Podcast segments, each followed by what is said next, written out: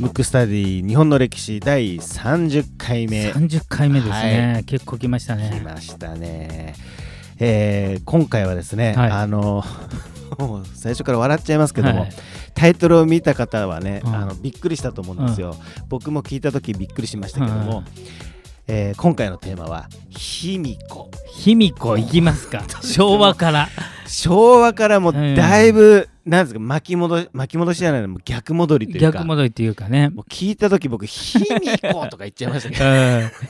うん。なんかでも皆さんなんかなんか日本の初めがちょっと卑弥呼っぽくないですか？そうなんですよ。なんかねそうそう僕もねそ卑弥呼からこう日本の歴史が始まったみたいなね、感じなんですけど、うん。まあ、今回ねあの卑弥呼にしましたけど題は、うんうん。あの卑弥呼そのものがどうだったかっていうのはやっぱりあの謎の部分が多いんで、はい。あの皆さんが歴史をあの考えるときうに、ん。意外と時代感覚っていうのがうん。ずれてんじゃないかっていうねそうね。知ってる人からすると、うんうんうん。まあ、ずれてるというか間違ってんじゃないかっていうのが、まあ、勝手に思ってですね、うん。今回まあ卑弥呼から入っていろんな時代をうん。ちょっとどの順番っていうかどの位置にあんのかみたいなはい。話をちょっとしていきたいなと思うんですけど、うん。まず卑弥呼文文語的にはもうどういうイメージですか？いや僕ね卑弥呼はもう相当前です。あの、どのぐらい前かというとだから縄文時代とか、うんうんうんうん弥生時代とか、うん。なんかあの辺りな勝手なななるほど。イメージ。あのね弥生時代は合ってんのね。で弥生時代って長いから、はい。時代的には弥生なんだけど、うん。実は、えー、と西暦でいうと200年ぐらいのうーん。人なの。えっ、と一応西洋暦でやるとね、はい。でその時はあの年号とかがないないとして、た時にとなるとじゃあ今からだと200年だから、1800年前そう1800年前、はいはいはい。うん。じゃあ大体じゃあ卑弥呼と同じぐらいの時ってうん。何かっていうね、じゃあうんほ他の国で、はい。じゃあ、えー当時の先進国中国。はい。だと、うん。レッドクリフって映画見たことある？ないです。あの、えー、と石壁の戦いって言って、はい。三国志。うーん。5万対80万うのん。船の戦いをしてるわけ、うーん。80万の船を作れる戦ってる。これがほぼ卑弥呼と同じ時代なんでなるほどですね。えじゃあえあのー僕好きですけど「キングダムの」うん。あの時代は？あれは紀元前500年ぐらいそんな前になっちゃうんです。えでえきえ？えええーっとねえーっとね。はい。始皇帝そのものが、はいはい。要するにキングダムって戦って最後統一して王様になるじゃない、はい。あの時が紀元前200年。だから卑弥呼の時代より400年前だいぶもうそこら辺もあれですね。あのーごっちゃごちゃになってますね。そうそうそう。例えばね「キングダム」とか見てる方うん。とかわかると思うんですけど、うん。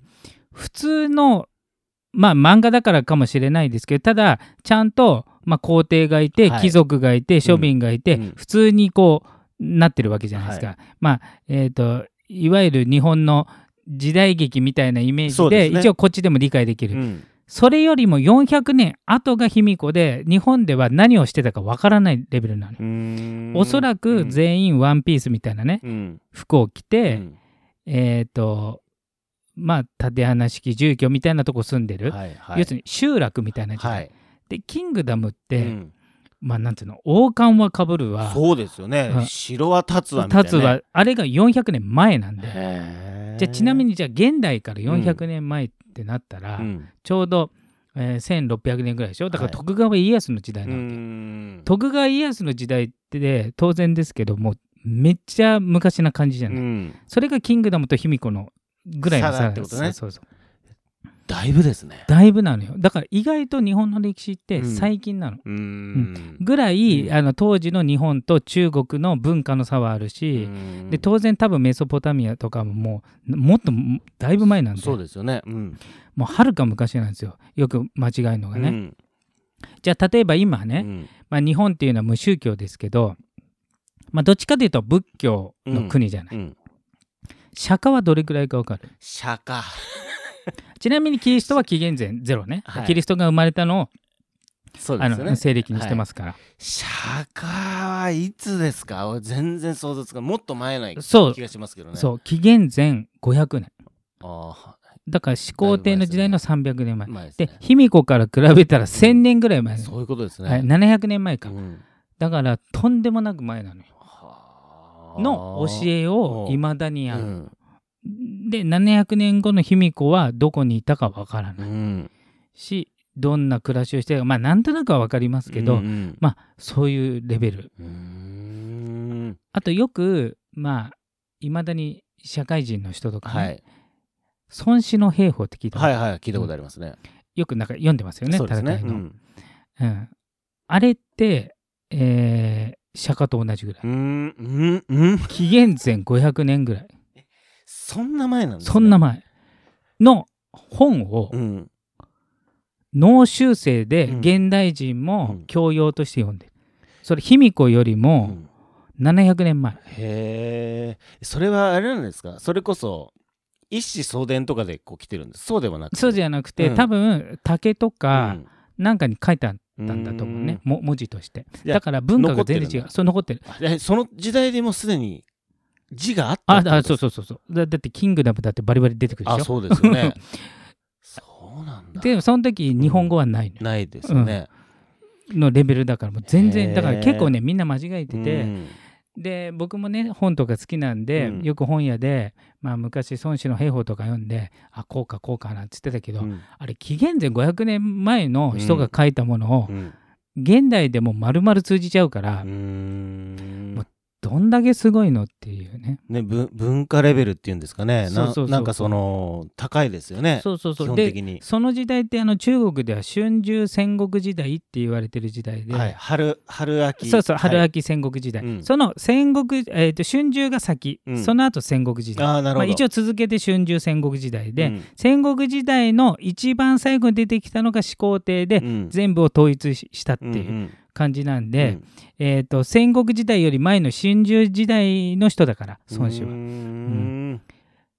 じゃあキングダムはその時代の始皇帝のところを書いてるってことですよね。そうそうそう。だから戦国時代のうん。末期、末期。末期なんですね。末期。え統一するからね、うん。そうそうそう。そうなんだ。だからだいぶ前に孫子がいるっていう感じ、だいぶ前ですよね。そう。だから意外とねみんな卑弥呼の方がもっと前みたいなイメージじゃない？いやいやそんな感じですよ、だから意外とみんな間違ってて、うん。結構ん日本の歴史えもちろんその前に歴史あったと思いますよ、うん。うんけど僕らが記憶してるのは卑弥呼ぐらいじゃない、うん。うん。それはもう一番古いのがだからあのキングダムから比べたら、うん。もうなんか今に近い感じだよね、ね完全。だって400年も違うからね。そうですよね。ん。ええでところであれですか卑弥呼って何をしたんですかね、卑弥呼はうん。一応、あのまあそのその集集落、うん。だからその国と呼ん、まあ、一応国になってるけど、うんうんうんその国のレベルがどんぐらいの大きさかわからないしどこかわかんないのね、うん。えっと一応、えー、畿内説っていう今でいう奈良県はい。とあと北九州説があって、うんうん一応今のところどっちか決着ついてなくて、うん。もし、えー、と畿内説奈良だったらそのまま天,、天皇家になってだから、えー邪馬台国っていう、はいはい。うん。それが大和国になったんじゃないかって説もあるんですけど、なるほど。これが九州だった場合、うん。えーその後の天皇家が出てきたのが、おそらくその奈良あの大和朝廷って言われるのは奈良なんでここに行く過程がまたないといけないうんからちょっとわからないっていう、うん。そのレベルなんですよ。えーでも卑弥呼という人がいたっていうののはは残ってるね。う中国の、うん。えーごくちょっとに残ってる。意外とみんなあのバッチリ残ってるような感じだけど、うん。例えば本がいっぱいあったとするじゃん、うん。ちょろっと100文字ぐらいのとこが日本の場所だった、ああなるほど。うん。それがあの三国志で有名な、うん。三国志っていうのは劉備とか諸葛孔明とか有名ですけど、三国っていうのは義蜀えー、どう忘れ呉ですね、うんうん呉の3つでで最終的に統一したのは義なの。うんその義の本。うん。うん義の国の、えー、と本の義士和人伝っていあう聞いたことある。義士は神殿すごく一部分にうん。100文字ぐらいで、うん。卑弥呼っていう人がいて、うん。まじないを使って、うん。要するにシャーマン的なことをやってなるほど。統治してると。でそれが女王要するに女性ですよっていうのが書いてあってで当然日本当時は文字も何もないでから日本には残ってない。で中国もよその国のことなんで、うん。ばっちり書いてあるわけないですよね。うんうん。っていう感じなんうですよ。あじゃあいたんいたんですそねういたことはいた。いたことはいたと、うんいたことはいた。うん。でしかもその後、えー卑弥呼が死ん死んだ後うに、ん。もう一人女王が立ったまでは書いてある、うーん。それからいいよっていう人かな、うんううんんだからそ一応日本はうん。女王の国あと、一応ね生き方も書いてあるんだけど、はい、いその生き方っていうのは、えー、とその当時の中国の都から、はい、どっち方向にど。どれぐらいの距離でその国があるよって魏志倭人伝には書いてあるんですけど、うんあのその書き方が曖昧うで、んうん。えー、と間違ってる部分もあるから、うん。そのまま行ったら海なのね今で だからちょっと修正加えないといけない、うん。そうすると、うん。奈良とも取れ取れるし北九州とも取れちゃうなるほどそっか、うん誤差になっちゃってるんですね。そうそうそうそうそう。でさらにねねあの他の国だから、うん。別になんかもしかしたら間違ってるかもしれないわけだから、うんうんうんうん。うん。そういうへ感じなんえですよ。いやじゃあ日本っていう国のそもそものスタートのまあその魏志倭人伝に残ってるのはうん。卑弥呼そとう。でさらにその後に、に、えー、と空白のうんうん。200年ぐらいあって、ここっだいぶて長いですね、ここってうん。ほとんど文献に載ってないわけ、うん。中国の文献にも載ってないわけ、うんうん。その後いきなり大和朝廷になっちゃってるからなるほど。ここが分かってないわけ。でもしかしたら、うん。あの日本って古墳は残されてるんですけど、はただ天皇陵なんで調査されてないんで、うん。そこにもしかしたら秘密があるかもしれないですけど、うん。あ要するに、えー、とその後に「えー、と古事記」と「日本書紀」っていう日本人が書いたやつがあるんですけど大体これが、まあ、聖徳太子ぐらいなんで600年ぐらい。聖徳太子なんだ。だからこの間がうん。結構抜けちゃってるわけ、でうん。多少載ってるんだけど、ちょっと曖昧で解明されてないんで、うん。この間が古墳時代なんで、うん。あのいわゆる仁徳天皇陵とか、ただあれ今伝仁徳天皇陵っていう名前が変わっちゃったんで、うん。伝っていうのは伝わる、うん。だから天仁徳天皇陵じゃない可能性もある。なるほど。けどあんだけでかい、うん。要するに面積だと世界最大の墓なんで、うん。よほど力の強かった人じゃない、うん。あとその近くに仁徳天皇陵の近くに王神天皇陵っていうまあこれ、えー兄兄弟なのかな、うん。兄弟か親子かちょっと忘れました、まあ、すごい近い、うんうん。もうでかいんですよ、うん、だからこの辺の時代はうん。かなり力を持った人が統治してたんですけど、そのうん和の五王って書いてあるんですけどね、うん。あの中国の歴史書には、うんその和の五王が誰かっていうのが、まあ天皇なんですけど、うん。どの天皇かが分かってないまだ、うんでもそこは要は手つかずっていうことですよね。そう。手つかずか昔はモラルがないですけど、もしかして洞窟はされてるかもしれないですけどそれ自体の調要するに入れないんで。なんか入りたいですね、だから例えばあの天皇陵だと入れないけど、うん。えー、と豪族の墓とかは入れるから、うん。一部昔の古墳の中の、うん。えー、と多分歴史の教科書でねなんか壁画とかなんかこう、映ってるじゃない。であのその時代って曖昧だから曖昧っていうか今は分かりませんけど調査が進んでないんで本当は天皇陵なのに、ううんっかりなんとか豪族の墓と間違えちゃう可能性あるなるほど。そういう場合入れるわけ、うーん。だから一応ねあの卑弥呼の墓とされてるのが一応奈良にはある、うん。うん。ただえ本当かどうか分かりませうん。よ、で当時豪族も力があったんで、はい。うん、いやーなんか。意外とねこのね空白の日本のここのところがうん非常になんていうの謎深いっていうか。そうですよね、うん。だって卑弥呼さんは、うん。いわゆるなんで言いましたっけ占占いじゃないけど、うん、まじないね。おまじない、うんまじない？うん。で統治してたっそう。ていうことですね。シャーマンうん。で次のその伊代さんもそういうことなんおそらくそう。ですよね。だからその次もそうである可能性はありますよね。異常ある、そう。ただ、その仁徳天皇とか、要するうんに古墳が残ってでっかい人は、おそらく男なわけうんね。うん多分間違いなく男なわけ。どっかでなんどっか切り替わったってことそう。ですね。だここのところがごそっと抜けてるんですまあ、またはごく一部にしか載ってないーんで、だから謎が多くて、うんだから多分歴史の教科書とかもうんほとんど載ってなくて、うんなんかえー天皇が統治しましたぐらいの、うんうんうん。でいきなり聖徳太子になっちゃう、はいはいはい。で聖徳太子で600年なんで、うん。そうすると今から1400年前じゃんうん。だから意外と面白いのが、うん。キングダムの時代と、うん。聖徳太子の時代と今っていうのはちょうど半分ぐらいなんで。ああなるほど。そうそうあれですね。うん。感覚がもうよく分かんなくなりますね。そうそうそう。だから意外と卑弥呼は新しいよっていうあの中国のね そうですね。方です。だって仏教で釈迦でさえあの紀元前500えー500年前、はい。だから今から2500年前、はい。で孫子の兵法は200年前なんで、えーあ違う500年前、はい。紀元前500年前なんで、うん。これも釈迦とかと同じで、うん。ちなみにこの時ね百花聡明っていううん。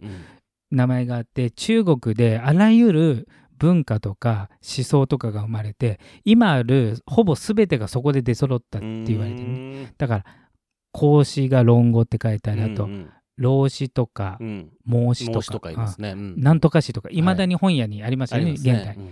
あの時代です。それが紀元前500年なんで、うん。すごいですね。キングダムより300年ぐらい前ですよ。すごいですね。文字がちゃんと残ってしかも現代人が教養として論語なんか聞いちゃいます。ねうんへえんか不思議な感じですねそうそう。そううん。へえあるんだなやっぱり。そうなんですよ。だからねうん意外と時代あとはねあのちょっとちょろっとだけ言いましたけど、うん。まあ映画とかね好きな人はレッドグリフっていうちょっと前にあったうん。あの時代と卑弥呼の時代ほぼ一緒ですからどんぐらい文化の違いが見てくださいっていう感じ。なるほどですね、いやいやちょっとね今回は、はい。あのー昭和の政治家からもうビューンと飛んで。飛んで卑弥呼ということになそうですりましたけども。ね。まああとはなんか時代のねそうですね。感覚みたいなうん。話をしましたけど、あのちょっとなんですか時系列をこう整えるっていう意味でも、そうですね。あのいい回だったんじゃないかなと思います、えー今回のテーマは卑弥呼でした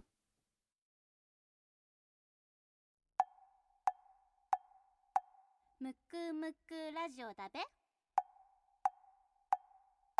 むくむくラジオだべ？むくむくラジオだべ？